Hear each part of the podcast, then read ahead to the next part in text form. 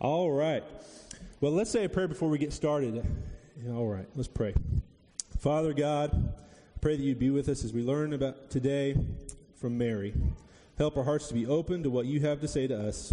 Help us to live a life marked by joy because of what you have done for us in Jesus, our Savior. In his name we pray. Amen. Amen. Okay, so today we're going to be wrapping up the Mothers of Christ series. We've been going through the five women that are mentioned in the book of Matthew. And those women were Tamar, Rahab, Ruth, Bathsheba, and now finally we get to Mary. Before we get to Mary's story, I want to give you a little bit of a lens to look through as we go through this. Let's think about Mary, the mother of Jesus. Mary is about to have the most wonderful, world shattering news. She's a very devout Jewish girl, and she has heard all the promises, all the prophecies, She's waiting expectantly for her Messiah, the anointed king, to show up and rescue Israel. She's been waiting, the Jewish people have been waiting a long time, thousands of years, for this promised Messiah. So then we get to, let's, let's talk about Genesis real quick. The promise of the Messiah was first revealed uh, after Adam and Eve sinned in the Garden of Eden.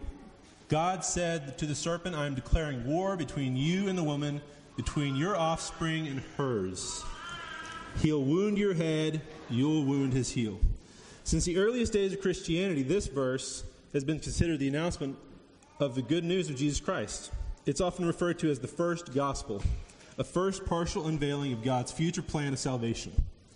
Thousands of years and many prophecies later, the Jewish people, along with Mary, are still waiting for their Savior who would wound the serpent's head and rule as king. Israel, up to this point of Jesus, had been waiting and waiting through various exiles, persecutions, enslavements. And now that we have a bit of background about Mary, let's tell her story. I want to paraphrase her story today. I know it's not Christmas, but we're going to talk about the Christmas story from Luke 1. I'm sure you've heard the song, Mary, Did You Know? I actually kind of like that song, but it's also kind of funny because I think Mary did know quite a bit. What did she know? What did Mary know? Well, I don't think she knew that he'd walk on water, specifically. I don't think she knew that he would give sight to the blind, make the lame walk, make the silent speak. She had no way of knowing that. But there were some things that Mary did know. She didn't know them by intuition, she didn't know them by speculation. She knew them because she was told by a heavenly visitor. It was an angel you remember that showed up, as Luke says, in the sixth month, the angel Gabriel came to visit Mary. That's a big time angel. There are two angels named in the Bible. Angels, as we know by name, are Michael and Gabriel. God's personal messenger, Gabriel, was sent by the Father to the city of Gal- city in Galilee called Nazareth. Galilee was a rural area, and Nazareth was this podunk town. It's a no place, out of the way, with no significance really. For God to dispatch this very significant angel to a town, this town was really surprising. Not only to that town, but to a virgin engaged to a man whose name was Joseph, of the descendants of David, and the virgin's name was Mary. The best we can assume, she was probably at marrying age because she was now engaged, and that would make her around 12 or 13 in that ancient culture. She was engaged to a man named Joseph. They kept records of their lineage, and she came from the line of David. She was a very devout Jewish girl. We understand this because she was highly favored by God, which is a statement about her character. Her name, Mary, is a derivative of Miriam, named after the sister of Moses, the greatest hero in Judaism. They were a very dedicated family, so she knew what it meant to be in the line of David, because it would be from the line of David that Messiah would be born. Whoever was the mother of the coming promised Messiah would be a daughter of David. It was also no coincidence that the man to whom she was engaged, Joseph, was also from the line of David. Did she expect that she would be the mother of Messiah? Hardly. But she knew that it would come from her family, and she must have had hope of the coming Messiah that filled the heart of every Jewish family. She was a virgin. She'd never known a man, betrothed to be married, and in that moment, her life changes in ways that are beyond imagination. God's messenger, Gabriel, comes into the house where Mary is staying and she and says to her, "Hail, favored one, the Lord is with you." And she knew at that moment that God had chosen her for something very, very special. And as we know from other encounters in the Bible, it's a terrifying experience to see a heavenly angel. And she was greatly troubled. The Bible says that she was troubled not only at the appearance of the angel, but it says that she was afraid and she couldn't understand what he meant by what he said. Hail, favored one, the Lord is with you. She kept pondering. She's 12, 13 years old. She has no idea. What kind of greeting is that, she thinks. It was terrifying, breathtaking moment. And the angel said to her, Do not be afraid, Mary, for you have found favor with God. I mean, the first thing you might think when an angel showed up, a heavenly visitor, is that you're about to be judged. You're about to be punished. Relax, Mary. Don't be afraid. You have found favor with God. So she knew that she had been chosen by God for some special favor. And the angel doesn't waste any time. Behold, you will conceive in your womb and bear a son. You're going to have a son. Well, she's shocked by this. And her response is, Well, how can this be? How can I have a son? I'm a virgin. To which the angel said, The Holy Spirit will come upon you, and the power of the Most High God will overshadow you. Now, she knew who the Holy Spirit was. She knew the Holy Spirit was the power of the Most High, El Elyon, God Most High, El Elyon. A name very familiar to Jewish people. That was one of the great titles of God, God Most High. The Most High God overshadowing someone with his power was an image that would be familiar with because of her namesake, because the brother of her namesake, Miriam, had written about it in the first verses of the first chapter of his first book, Genesis. You remember that when God began the creation, there was this massive material for creation. The Hebrew word is tohu vavohu, meaning it was without form and void. And then it was in Genesis 1 that the Spirit of God, the Spirit of El Elyon, the Most High God, moved over the face of this unformed material. And out of this same creation, the creation of the universe as we know it was formed. She knew that when the power of the Most High moved, when the Holy Spirit showed up, miracles were created. Miraculous creation took place. That same creative Holy Spirit was going to create something world changing in her life and that would redeem the creation from all the wrongs of the fall. And then the angel said to her, You shall name the son Jesus. In Hebrew, that's Yeshua. Jehovah saves. Joseph, at another time, in another place, received a message from heaven. And it was the same message You're going to have a son, and you shall call him Yeshua, for he will save his people from their sins. Mary knew that she had been chosen by God, favored by God that she would be pregnant by the power of the Holy Spirit, without a man, without a human father. The Holy Spirit would create life in her womb. And not just any life, but Yeshua, the Savior. The angel went on to say, He will be great. How great? He'll be called the Son of the Most High. That is to say, not only will he be your son, but he will also be the son of El Elyon. He'll be the son of the Most High God, which means that he will not only bear your humanity, but he will also bear the deity of God his Father. He will be the God man. And when he said that he will be the Son of the Most High God, he said, He will be called the Son of God. You're going to have a child who will be the Savior. He'll be placed in your womb miraculously by the creative work of the Spirit of God. He'll be the Son of the Most High. He'll be the Son of God. And not only that, but the angel said, The Lord will give him the throne of his father David. So he will be the Messiah, the anointed one, the one that they've been waiting for. Way back in 2 Samuel, God promised to David that the son would come out of his line sometime in the future, and that the son would be an eternal king, the king of kings. All this Mary knew. Mary received a full explanation of who the child was to be the Savior, the Son of God, the promised Messiah, the eternal King. And she said this Behold, the servant of the Lord be it done to me according to your word. I submit to this. What a response. May it be to me according to your word. She believed.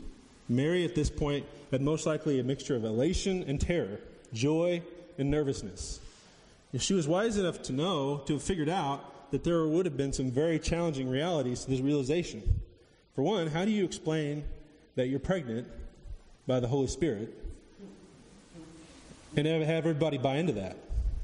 That's a hard sell. She lives in a high shame culture where she could have been stoned to death for being pregnant outside of marriage. Can you hear the whispers around Nazareth? She's not married yet. She hasn't been married to Joseph. She's pregnant, and she says it's by the Holy Spirit. And not only did she have to explain that for nine months, but for 30 years.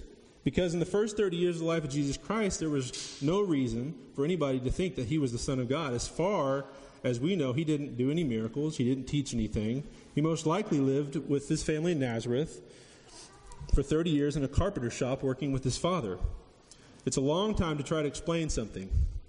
It never becomes clear until Jesus reaches the age of 30, and then, by then, most people just reject all his claims to deity at that point, including his own half brothers and sisters who were born to Joseph and Mary after Jesus was born. They didn't even believe in him initially. It wasn't only that. When Mary took Jesus to the temple to be presented at the appropriate time of the ceremony of purification and circumcision, she was told by Simeon that this child was going to make life difficult for her. In fact, a sword would go right through her heart. And it did. When the spear went through his side, the sword went right through her heart. When she was standing at the foot of the cross, watching him hang on four wounds, this is her son, the son of her love.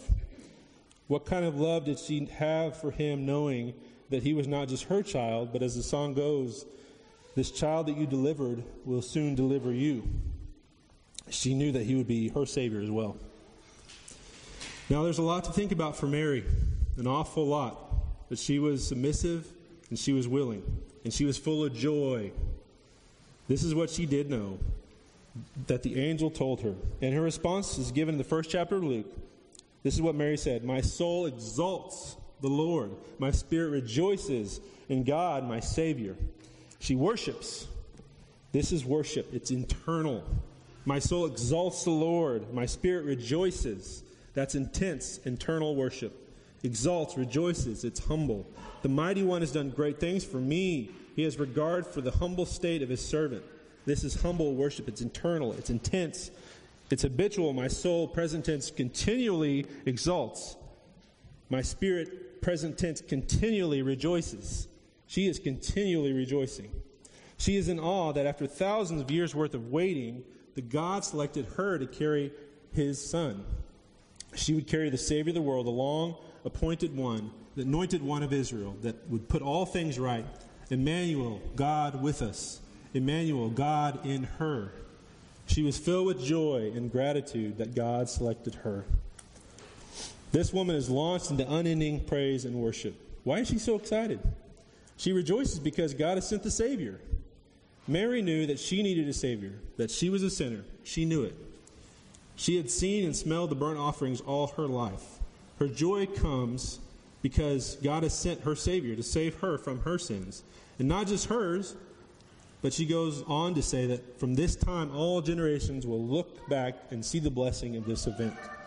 Not only would Jesus, Yeshua, Jehovah saves, Mary's Savior, but Jesus is the only Savior that has ever lived.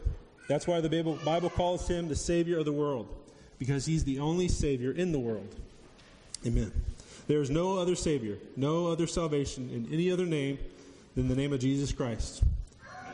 Mary's joy is connected to the fact that she knew she needed a Savior, and she knew that the world needed a Savior. We need a Savior. Amen? Amen. We do. And we have one. So, what do we draw from all this?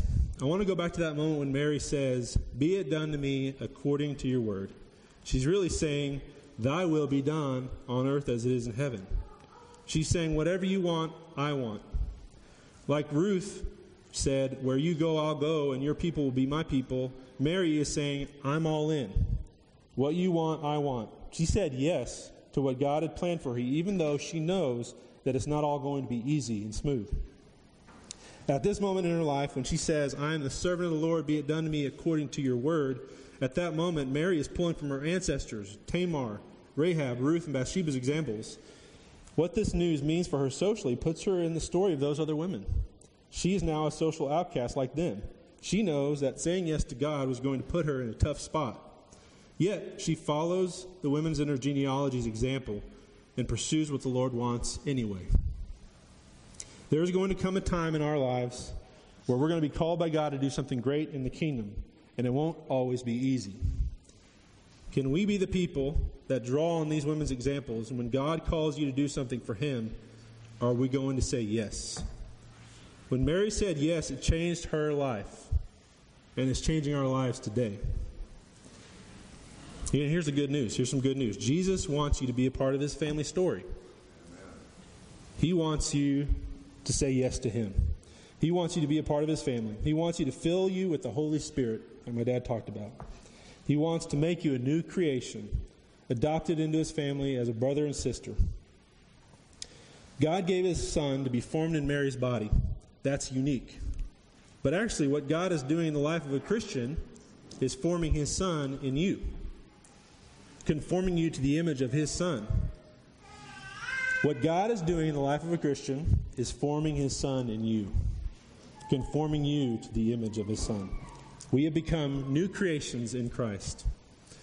I'll finish with this. You have all heard the story of Jesus turning water into wine. This was his first miracle. This is where his ministry began. But it may not have happened if it hadn't been for his mother nudging, nudging him. The story goes in John 2 1 through 5. On the third day, there was a wedding in Cana in Galilee. Mary, the mother of Jesus, was there. Jesus was also invited to the wedding with his disciples. And when the wine ran out, the mother of Jesus said to him, They have no more wine. And Jesus said to him, Woman, what does that have to do with me? My hour has not yet come. His mother said to the servants, Do whatever he tells you. She knew who her son was. As far as she knew, as far as we know, she had never seen him perform a miracle before, but she knew who he was. Gabriel told her. She knew that he could transform water into wine because she had seen the power of the Holy Spirit in her life. She knew that the Son of God could do anything. So here's today's challenge. Today's challenge comes straight from the mouth of Mary. I want you to listen to the words of Mary and let them inspire you today. Do whatever he tells you to do. Amen. Let us be people who do whatever Jesus tells us to do. Amen. Amen. Let's pray. Father, we thank you for Jesus. We thank you for sending him to be born, to live and die, be resurrected, so that we may have life and have it to the full. Thank you for the example that Mary was of a humble servant who showed us how to submit and follow you even when it was difficult, even when she knew hard times would come. Help us to listen to her words and to do whatever he tells you to do. Help us to lean on your Holy Spirit as we go through life. Help us to honor you and rejoice in what you have done for us. Thank you again for Jesus and his life. And in this precious name we pray. Amen.